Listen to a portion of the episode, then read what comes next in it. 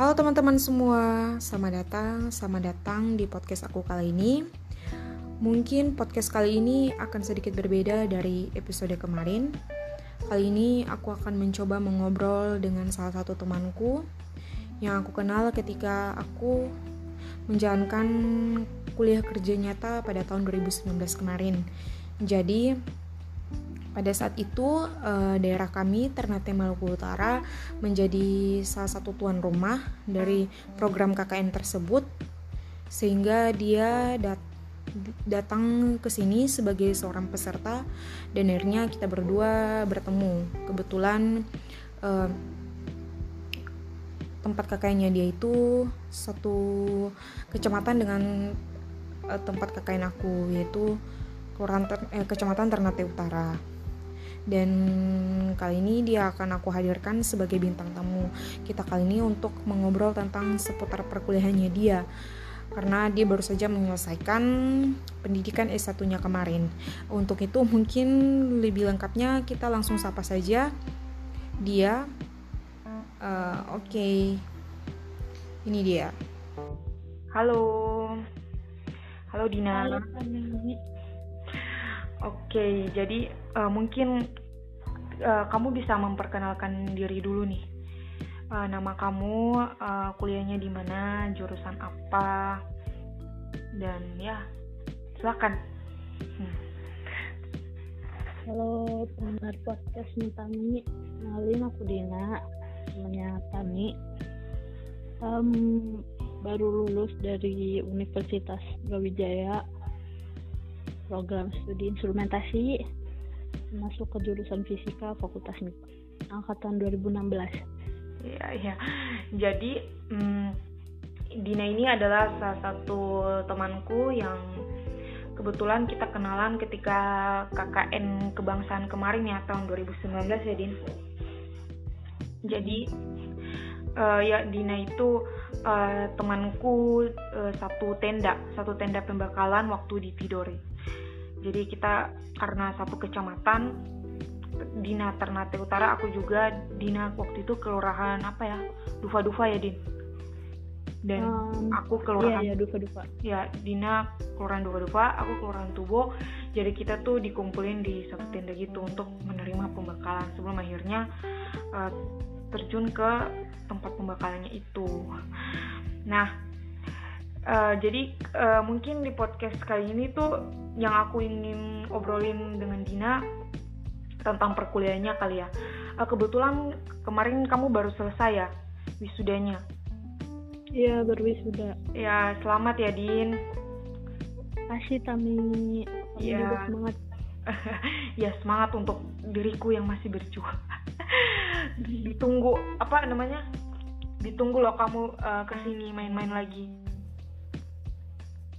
Ih doain punya banyak kesempatan dan rezeki ya. Amin, amin, amin ya robbal alamin. Jadi emang waktu kemarin ketemu sama Dina ini, aku tuh kenalan sama dia, terus dia bilang e, kita kenalan, terus tanya-tanya kamu kuliahnya jurusan apa gitu. Terus dia bilang dia kuliahnya instrumentasi. Terus aku bilang ah instrumentasi, kam, uh, fakultas musik ya. Terus dia bilang bukan.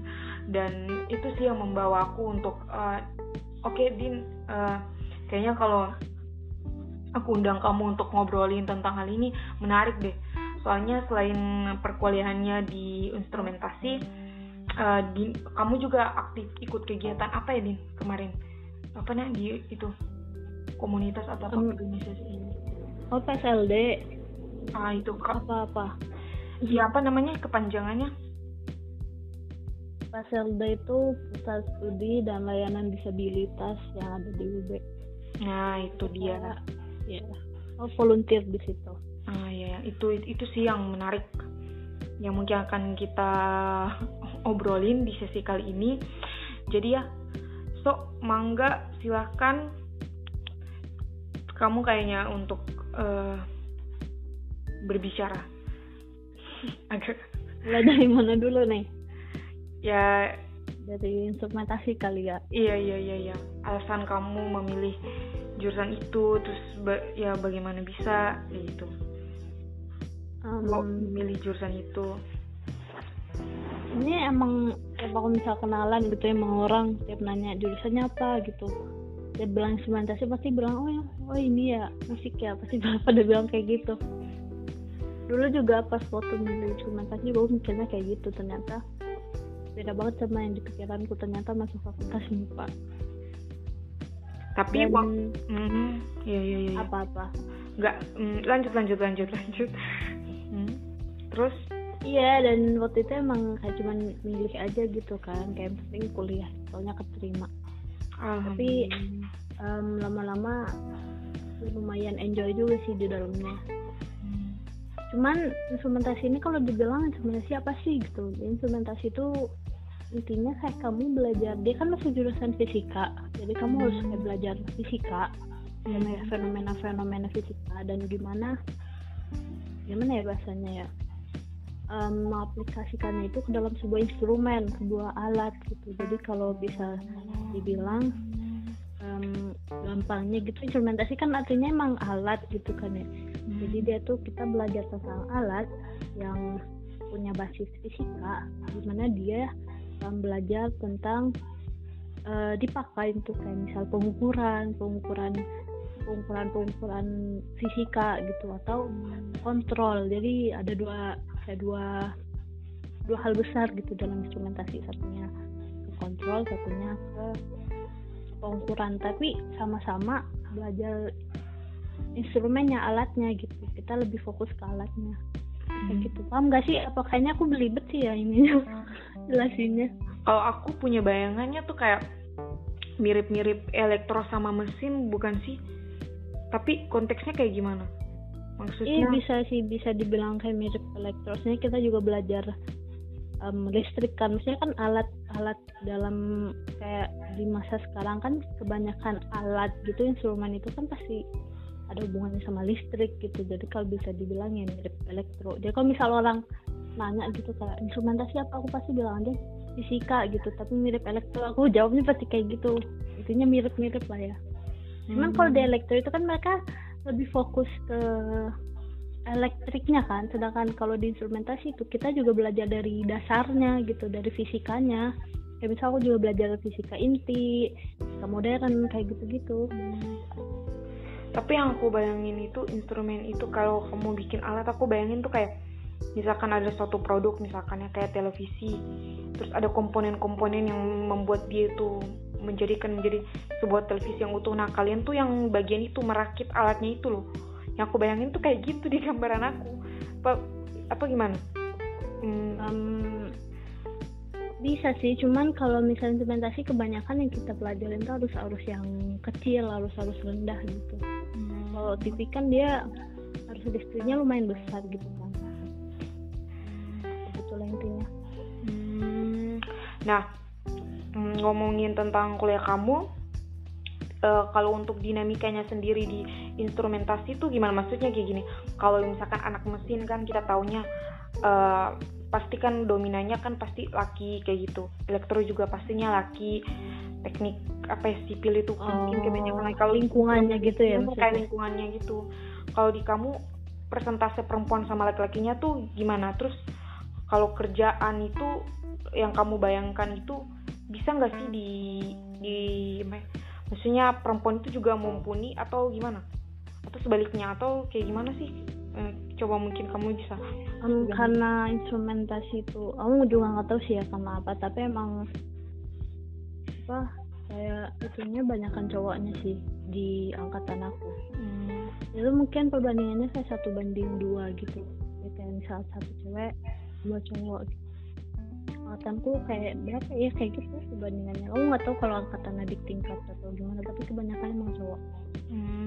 Tapi kalau untuk di dunia kerjanya sendiri memungkinkan gak sih kalau ada perempuan yang benar-benar terjun ke pekerjaan instrumentasi kayak gitu?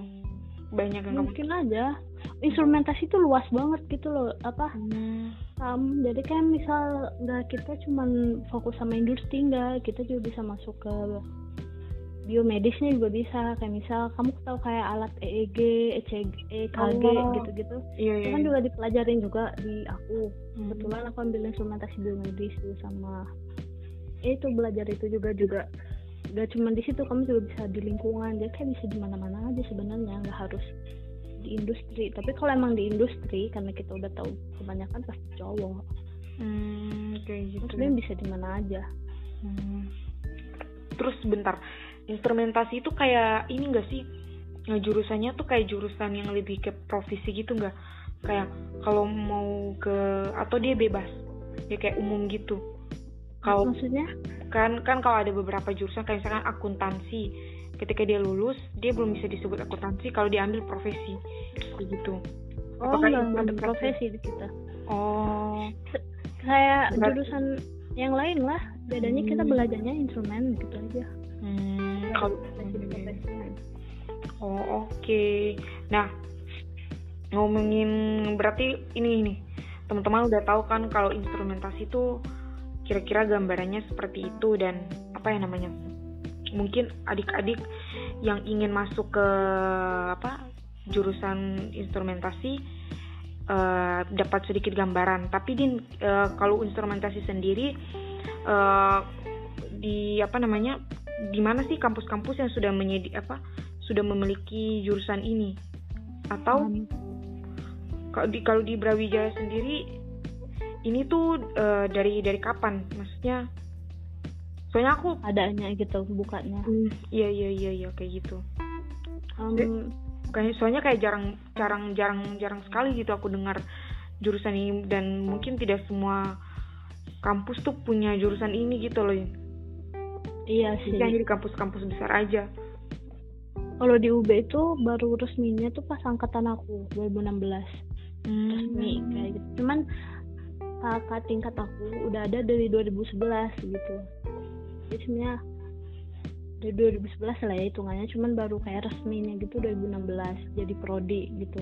Yang oh, jadi kayak semacam dikonversi gitu ya dari satu jurusan? Um, aku nggak paham juga sih intinya kayak gitu hmm. terus tahu aku yang S1 ya satu instrumentasi itu cuman di UB cuman ada S1 juga namanya elektronika dan instrumentasi di UGM. Oh. Nah, selain itu, setahu aku kebanyakan itu kalau nggak D3 D4 kayak misal di ITS itu ada teknik instrumentasi gitu. Mereka juga kalau nggak salah sih D4 gitu terus ada di apa sekolah tinggi Batan itu loh aku juga nggak paham. Juga itu juga ada instrumentasi. Cuman yang S1 setahu aku cuman ya UB sama UGM itu. Hmm. gitu. Dan di UGM kebetulan kalau nggak salah nggak tahu sih mereka udah ini wah cuman pas waktu aku dulu tuh dia masih di FMIPA juga. Oh fakultas MIPA padahal dia lebih ke maksudnya hmm, apa ya tuntutan belajarnya kayak lebih ke teknis tapi gak masuk di fakultas teknik ya din masuknya di yes. fakultas MIPA kalau di UB sendiri tuh soalnya kita berangkatnya dari ini dari apa bidang minat di jurusan fisika makanya tetap ada di bawah IPA hmm. hmm, oke okay. tapi kalau kamu kemarin gelarnya apa ya din aku SSI sama nggak ada mungkin kalau nggak ada lambel-lambel teknisnya gitu kan. Teknis instrumentasi tapi instrumentasi jadi sebenarnya di jurusan aku ada tiga prodi ada yang fisika ada instrumentasi ada teknik geofisika. Anak-anak teknik geofisika tuh mereka gelarnya ST oh gitu. Tapi fakultas ya. MIPA MIPA fakultas MIPA fakultas MIPA tapi jurusannya cuma cuma tiga itu ya? Uh, sorry suaramu nggak ada tam. Uh, apa namanya cek tes tes ya kedengeran kedengeran nah, ya. maksudku uh, apa namanya fakultas MIPA itu jurusannya cuma tiga jurusan itu ya? Oh enggak, itu jurusan fisika. Jurusannya ada hmm. prodinya sendiri kalau nggak sekarang nggak salah sekarang udah ada delapan apa berapa? Delapan kalau nggak salah. Oh, ada banyak ada matematika, ada ah, iya, statistika, iya, iya. ada aktuaria, biologi, kimia. Eh sorry sorry. Dan delapan. Sorry sorry maksudnya yang tadi gak mudeng. Yang tiga tadi itu masuk apa tadi? Apa fisika? Oh jurusan fisika. Jurusannya fisika tapi beda prodi. Oh ada lagi gitu ya kayak pemecahannya gitu. Pemecahannya lagi ya? Iya. Hmm, banyak ya. Kayak misal kalau kamu mungkin satu jurusan satu prodi kali aja kayak arsitektur Oh, iya, iya. arsitektur gitu mungkin ya kalau Oh kamu iya ya, aku paham. Mm-mm. Kayak misalkan contoh kalau aku yang arsitek, kita punya desain interior kayak gitu. Yang lebih ke desain ke lebih ruang di dalam kan. Terus kalau yang untuk apa desain yang lebih ke land tanaman ta- taman-taman kayak gitu lingkungannya itu arsitek landscape kayak gitu. Tapi Ah. dia- tapi itu bidang minat bukan apa ya? Iya kayak bidang minat gitu tapi udah Ka- kalau aku bukan bidang minat kalau aku udah bentuk prodi udah Iya, udah sendiri gitu loh iya tapi udah ada prodinya. Maksudnya udah ada prodi, sudah ada jurusannya gitu loh, Din. kalau kayak bidang minat kalau di fisika gitu ada bidang minatnya lagi ada fisika medis ada fisika komputasi kayak Oh. gitu Berarti cuman karena aku udah prodi gitu udah nggak masuk fisika lagi jadi aku nggak belajar fisika yang lain aku belajarnya instrumentasi gitu dari awal iya, iya, cuman iya. emang ada kayak dasar-dasar fisikanya dasar-dasar kayak biologi dasar kimia dasar tuh masuk kan masih masuk fakultas fisika Iya iya, berarti berarti sama sih. Berarti sama juga. Kayak tadi yang aku bilang tuh ada arsitek, ada arsitek yang secara umum yang kita belajar semua, terus ada arsitek. suara kamu mati-matian loh Coba tes. Halo. oh ya udah udah Nah. udah udah Jadi jadi kayak gitu din, apa namanya? Kita juga sama kayak kayak gitu, tapi nggak tahu ya mungkin istilah isti, istilah yang lebih tepatnya apa, tapi memang ada kayak kalau aku kan arsiteknya secara umum. Terus kalau memang untuk yang minat ke desain lebih ke ruangan di dalam itu desain interior. Terus kalau untuk ruangan yang di luar arsitektur landscape kayak gitu sih. tapi Sama- mereka tetap ini kan tetap kayak dari awal udah arsitektur kan Iya, ada tahu dari. iya itu namanya bidang minat Hmm. kamu pas daftar itu pasti pas daftar di pendaftaran SNM atau SBMPTN tulisannya arsitektur gitu kan gak ada desain interior nggak ada kan Iya, dia baru di ini pas kuliah Iya. kan nah kalau aku dari daftar dari mulai mau masuk gitu tuh udah udah sendiri jadi kalau dibilang ya ya prodi gitu program studi Hmm. gitu. Oke, dan apa namanya? Selain perkuliahan yang kamu jalani, kemarin kan sempat ngobrol-ngobrol juga. Ternyata kamu tuh aktif di tadi apa namanya? di PSLD Ah iya ya apa? Kepanjangannya, aduh sorry lupa. pusat studi dan layanan disabilitas Ah, pusat studi dan lain disabilitas. Jadi untuk sekedar informasi, kalau di kampus-kampus besar kayak Universitas Brawijaya itu emang udah kayak apa ya? Ada ya apa maksudnya mereka memberikan kesempatan untuk bagi orang yang memiliki keterbatasan kan untuk bisa masuk eh, ke kampus ya, kayak kampus kayak gitu ya.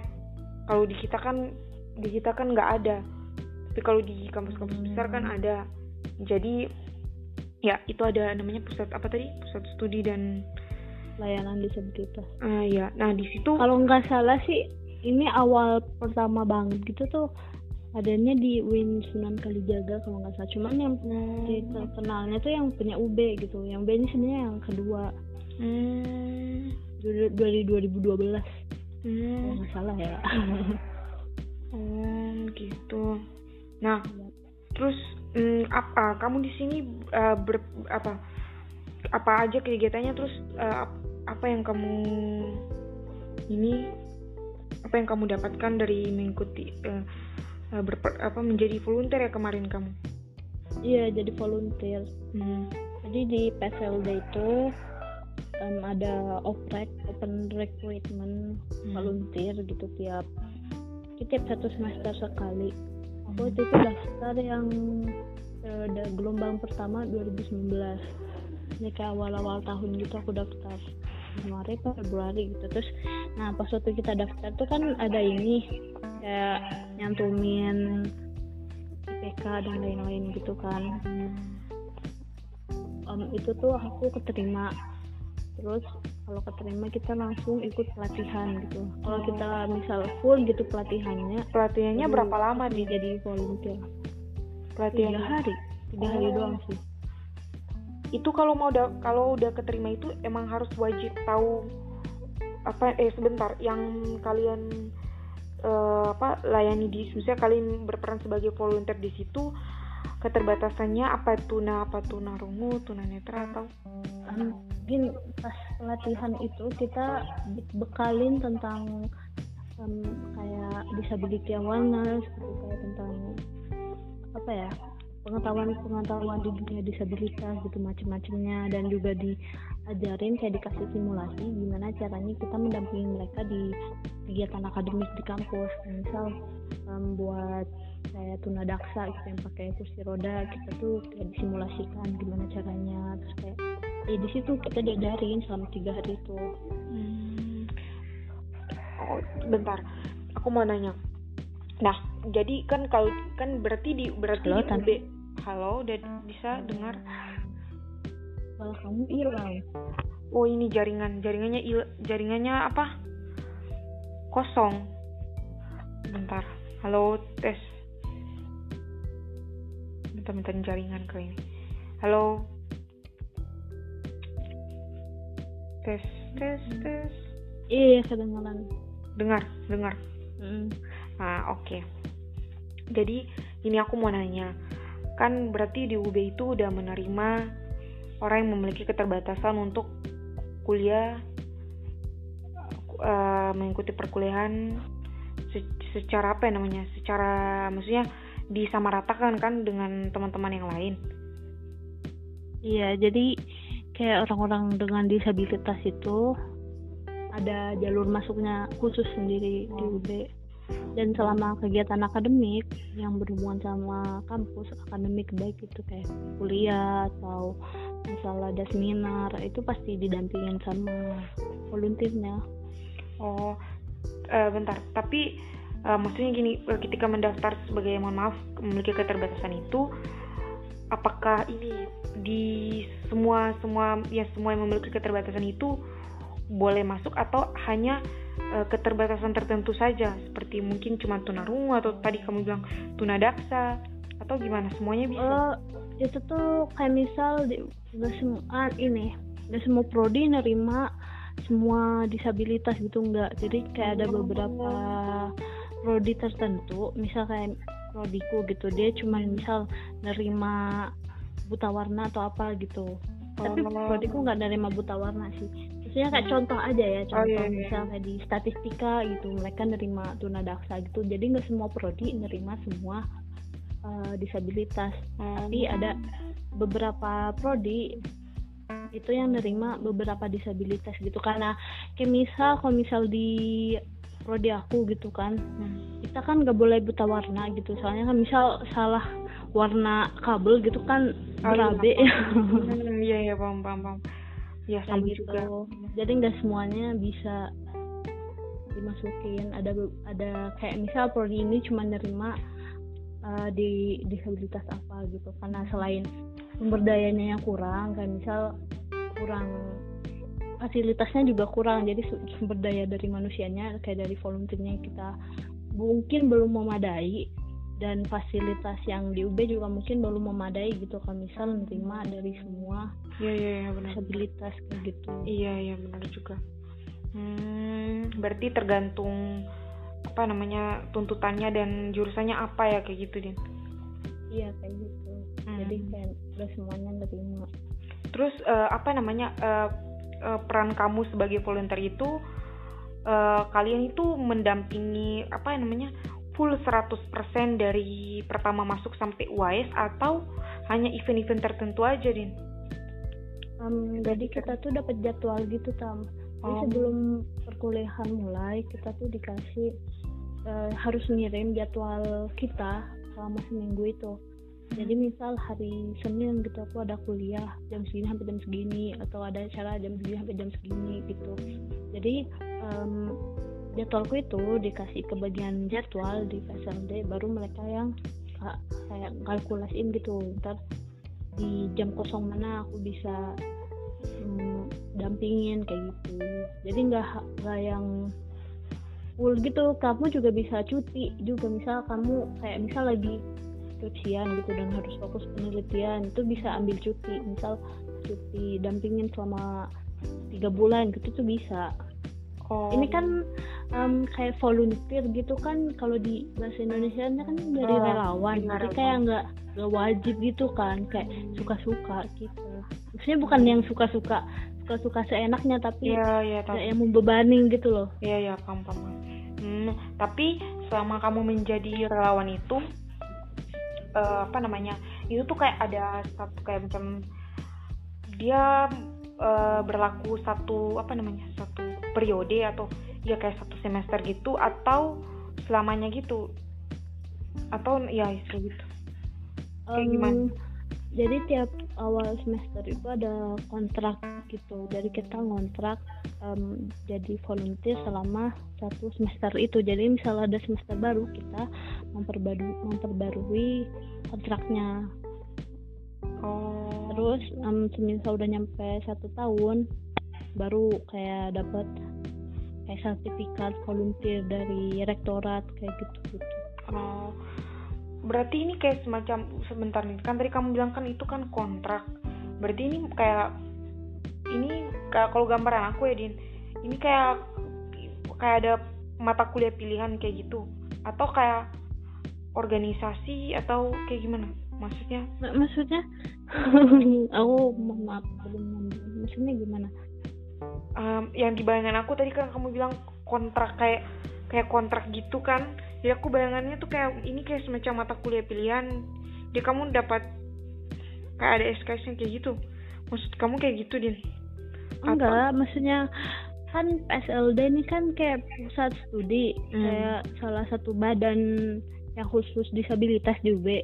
Hmm. jadi ya punya kantor punya pengurus gitu-gitu. Jadi misal Hmm. aku kontrak ya aku balik ke kantor mereka buat kontrak tanda tangan kayak gitu jadi kont- Oh. isi kontraknya itu kayak misal kita eh, menetap jadi volunteer gitu selama setahun eh selama satu semester kayak gitu jadi kayak oh iya paham paham. gitu-gitu oh jadi oh iya tapi paham. semisal ada kayak apa gitu di tengah jalan nggak tahu juga sih tapi kayaknya bisa kayak berhenti gitu Hmm, dan kamu menjalani ini udah berapa lama nih? Maksudnya ya udah berapa lama? Semenjak kuliah itu berapa semester kamu menjadi relawan di PSLD aku kayaknya hampir dua tahun sih. Aku mulai masuk tuh 2019 terus kayak mulai damping itu bulan Maret kalau nggak salah. Terus selesai kemarin itu berhenti em, bulan Desember 2020 itu berapa dua tahun sih oh hmm, karena- mungkin karena skripsi juga jadi mau iya jadi du- em, Desember 2020 tuh kan udah semester 99 akhir gitu kan dan aku udah mau lulus jadi kayak iya iya. aku ini lepas gitu sebelumnya lepas jadi volunteer yang bukan mahasiswa UB lagi kan Iya benar-benar. Tapi kamu lumayan lama ya, dua, dua tahun mendampingi. Itu ya lumayan ketika kamu dapat jadwal itu, kamu mem- apa namanya mendampingi satu orang full sampai selesai atau kayak ada pergantian, ada semacam per- pergantian gitu? Hmm. Em, jadi jadwalnya tuh per mata kuliah gitu loh Hmm. kayak misal eh, aku sekarang jam kosong gitu kan terus aku harus kayak dampingin si A gitu di mata kuliah apa gitu di fakultas apa jadi aku cuma dampinginnya pas satu mata kuliah itu aja Oh, Ya, kalau udah selesai kelasnya ya udah jadi aku ikut masuk ke kelas juga oh, gitu. Menarik ya. Berarti kamu akan ketemu setiap. Berarti kamu akan ketemu orang baru sesuai sesuai Iya, iya. pergantian. Oh, gitu-gitu. Oh, paham. Aku nggak nggak nggak stuck di satu orang gitu tapi Oh iya. Hmm. ganti-ganti Hmm. Terus ada dan kayak disabilitasnya juga ganti-ganti misal sekarang damping apa nanti damping apa kayak gitu kalau yang apa namanya yang yang nggak bisa dengar terus pakai bahasa isyarat apa itu oh iya ya itu tuli kenapa? tuli ah ya itu ah itu tuna apa Ya. namanya kalau nggak itu salah tunarungu tapi mereka lebih senang disebut tuli oh itu kamu berarti kamu tahu dong maksudnya kamu tahu bahasa bahasa isyarat bisa itu syarat Mhm. waktu pelatihan waktu itu diajarin ABCDE gitu.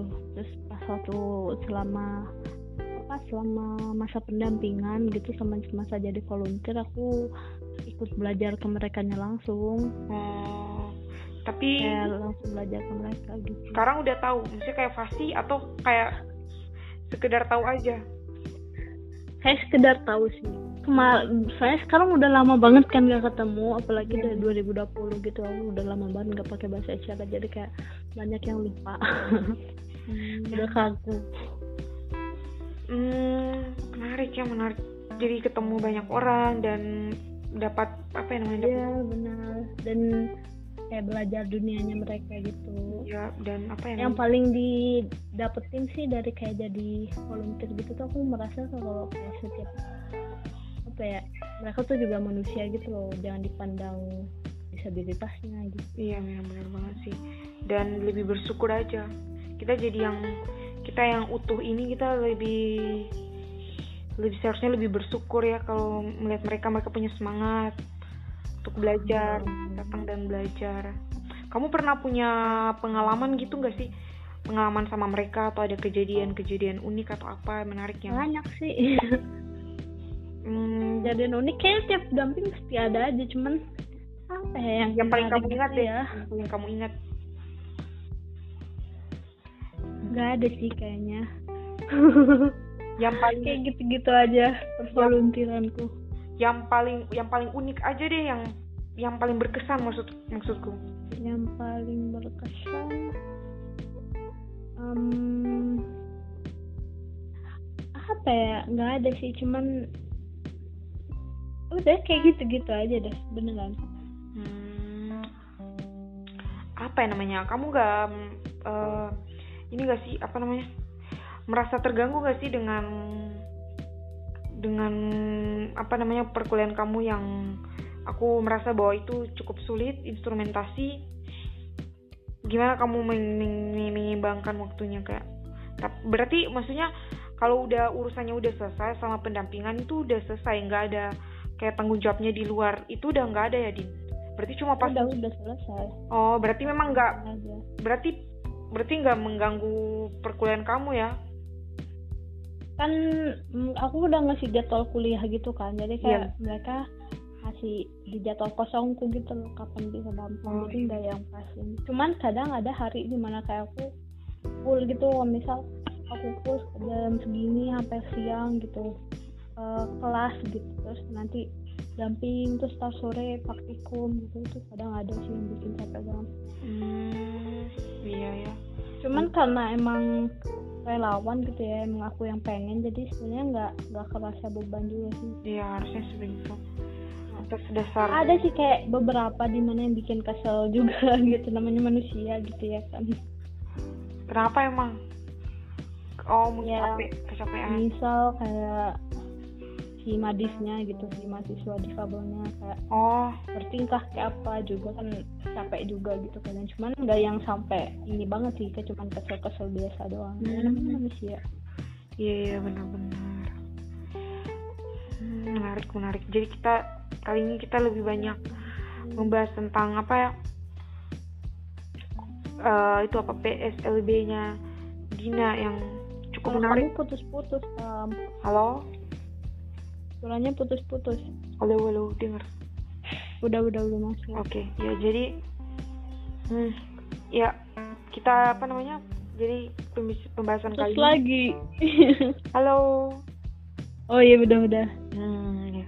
Jaringan soalnya di daerah ketinggian jadi hilang-hilang jaringannya. Jadi mungkin yang aku bahas sama Dina kali ini cukup menarik dari apa pusat studi apa tadi namanya Dina? Aduh, belibet singkatannya. Pusat studi. Pusat studi dan layanan dan disabilitas layanan disabilitas. Menarik sekali apa kegiatan yang dilakukan sama perkuliahan. Sembari em, melaku- apa di samping kesibukannya sebagai seorang belajar di perkuliahan instrumentasi. Dan mungkin untuk eh, apa ya namanya teman-teman di sini yang belum tahu jadi bisa dapat gambaran tentang apa itu instrumentasi dan praktiknya. Tapi bentar Din, sebelum mungkin sebelum kita apa ya namanya menutup pembicaraan kali ini, kamu uh, punya apa sih? Punya pesan-pesan nggak untuk apa teman-teman yang mau daftar kuliah di instrumentasi terus ya mungkin bisa ikut ikut kegiatan kayak yang kamu sebutkan tadi. Uh, coba ya coba mungkin bisa di sebelum kita menutup apa pembicaraan kali ini. Kayak mungkin pilih jurusan sesuai yang kamu pengenin gitu jangan coba-coba karena aku kayak aku gitu kan. Iya. terus ya udah lakuin yang terbaik aja. Misalnya aku juga nggak bingung mau ngomong apa. Kalau kalau bentar kalau suka bentar ini. Suka dan dukanya selama kuliah instrumentasi gimana? Lebih banyak sukanya atau lebih banyak dukanya? Aduh sama kayak sukanya tuh karena teman-temanku eh, termasuk orang-orang yang baik gitu ya yang keren lah pokoknya aku senang banget gitu ketemu mereka. Mungkin dukanya karena instrumentasi itu sebenarnya nggak susah tapi susah banget. Nggak susah tapi susah banget. Gimana tuh Iya, definisi bener. Iya susah banget. Kayak misalnya arsitek, susah nggak? Nggak kan tapi susah banget kayak gitu lah kalau arsitek Hmm. mungkin iya sih. Maksudnya gini ap- eh, apa namanya ya ini menurut data ya bukan aku yang ngomong. Arsitek dikatakan sebagai jurusan tersebut nomor satu di dunia. Katanya menurut datanya seperti itu. Di samping Iya kayak gitu. di samping teknik ada teknik biomedis ya ya. Teknik biomedis kalau aku gambaran ya kayak mirip-mirip jurusan kamu kayak gitu. Ya lebih kayak ya kayak gitulah. Pokoknya kayak teknik lah. hmm. aku gambar aku bayangnya kayak gitu. Tapi kalau menurut aku susahnya itu bukan kayak ke pelajarannya atau gimana susahnya itu lebih ke waktu waktu waktunya gitu Hmm, Jadi lebih banyak banyak- habisin waktu ya Iya banyak menghabiskan waktu, menghabiskan waktu dan tenaga. Jadi susahnya tuh lebih ke situ, ke di situ sih. Hmm. Kalau di instrumentasi susahnya lebih kayak di mana? Susah di pemikirannya, soalnya susah semuanya deh susah semuanya. Masa asal kita tuh kayak mau nggak mau harus paham dasar fisikanya Hmm. dan paham elektronikanya gitu kayak gitu. Jadi kita harus kayak paham dua-duanya gitu loh. Hmm. itu menurut menurut aku Kalau kalian paling bikin kamu hektik banget ketika menjalani apa ya menjalani perkuliahan instrumentasi itu pas kapan? Maksudnya gila anjir ini susah banget. Kayak rasa-rasa mau nyerah. Mas itu di di di mana tuh ya? di, mata kuliah apa? Atau di jurusan apa? Kayak gitu-gitu. Mungkin bisa kasih gambaran. Kayak hampir semuanya gitu. Hari cuman ini makanya perlu banget punya temen yang apa yang suportif gitu. Karena kita tuh tiap misal aku mau uas gitu atau misal ada proyek yang project gitu yang lumayan capek itu tuh pasti ini sama temen-temen aku sama temen-temen instrumentasi tuh pasti kayak diskusi belajar bareng kayak gitu. Jadi meskipun berat banget seenggaknya beratnya tuh kita bagi bareng gitu loh. Iya kayak bener. gitu. Hmm, dan kemarin apa namanya Eh, aku lihat halo? Ya ya udah udah udah Oke. udah. jadi ya hmm, apa namanya tapi alhamdulillah kamu udah berhasil menyelesaikan semua dan finally Dina Aulia SSI kasih Tami. Kamu juga on the way. Iya iya iya. Sarjana. S sarjana teknik. Kalau orang kalau di sini diplesetin sar, sarjana tahu-tahu teh. Sarjana teh manis. Teh manis. Oh bukan sarjana arsitek bukan kita masih Hmm. belum kita masih belum sar SR masih Oh, umum, masih umum gitu loh soalnya akredit Iya, soalnya akreditasinya juga masih B belum kayak A. oh biasanya kalau yang kalau udah kayak gitu akreditasinya pasti akreditasi A hmm. Oke Din, mungkin apa namanya? Kamu bisa promosikan ke teman-teman yang ingin mendaftar kuliah instrumentasi, apa yang harus apa yang harus dipersiapkan? Kalau dari SMA yang baru lulus, eh, apa nih maksudnya yang harus dipelajari? Lebih banyak di mana, di mana gitu. lebih banyak lihat apa gitu? Belajarnya dari platform apa? Kayak gitu. Mungkin bisa kasih tips ke teman-teman sebelum jelas menutup tipsnya apa ya? mungkin kalau emang pengen masuk instrumentasi banyak belajar fisika listrik gitu kali ya dan fisika secara umum. Hmm. Kayaknya itu aja sih. Berarti banyakin belajar gitu-gituan. Oh berarti apa namanya gak ada kayak platform khusus kayak di mana kayak contoh di ruang guru atau di apa? Oh iya itu itu preferensi masing-masing lah ya mau di ruang guru atau di Zenius atau di mana. Nggak bisa ngasih tahu juga karena tiap orang kan beda-beda. Yang penting belajar senyamannya aja. Hmm. terus uh, apa me, apa sih mental yang dipersiapkan atau kayak gimana atau apa kayak gitulah. Hmm, ya siap mental aja. Siap mental akan banting. Iya sama lah kayak semua orang yang mau masuk kuliah pasti ya harus siap.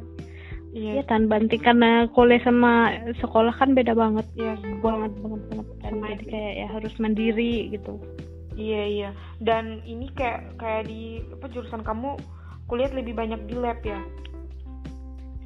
Um, gak juga sih. Cuman aku banyak praktikum tapi juga banyak kelasnya. Jadi oh iya. gak tahu juga sih banyak di lab apa enggak hmm. kayak kayak banyak kan di ruang kelas.